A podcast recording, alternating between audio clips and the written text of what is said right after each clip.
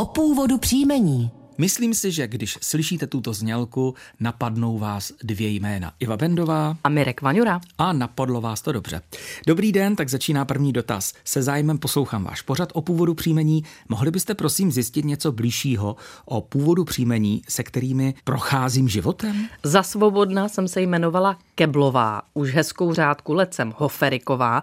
Přeji hezký den, ze sobotky v Českém ráji zdraví a děkuje Marie Hoferiková. Tak, paní Marie, tam je krásně. Příjmení Kebl, Keblová, nejspíš vzniklo ze středohorno-německého obecného jména Kebel a to je hlava. Mimochodem máme i české příjmení hlava. Další možný výklad by byl z rodných men začínajících na Geb, jako je například Gebhardt.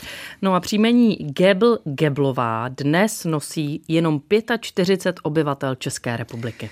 Příjmení Hoferik může pocházet z označení obyvatele dvora nebo mohlo být odvozeno z názvu osady se základem Hof, a to je právě dvůr. Mohlo však vzniknout i v českém prostředí, a to z východomoravského nářečního názvu poddruha. Podle slovníku Františka Bartoše je Hofer valašsky domkář, hanácky a slovácky podruh. Příjmení Hoferik Hoferiková dnes nosí 35 obyvatel a máme i další podoby jako Hoferek anebo Hofírek. A já už mám připravený další dotaz, Ivo, kde se píše Dobrý den, jaký je původ jména Ješke nebo Geške? Děkuji moc. Příjmení Ješke vzniklo z rodného jména Jan, stejně jako další odvozeniny jako Ješko, Ješek, Ješík a podobně. Podoba Ješke je německá, ale máme i česky psané Ješke. Německy používáme S a Ch.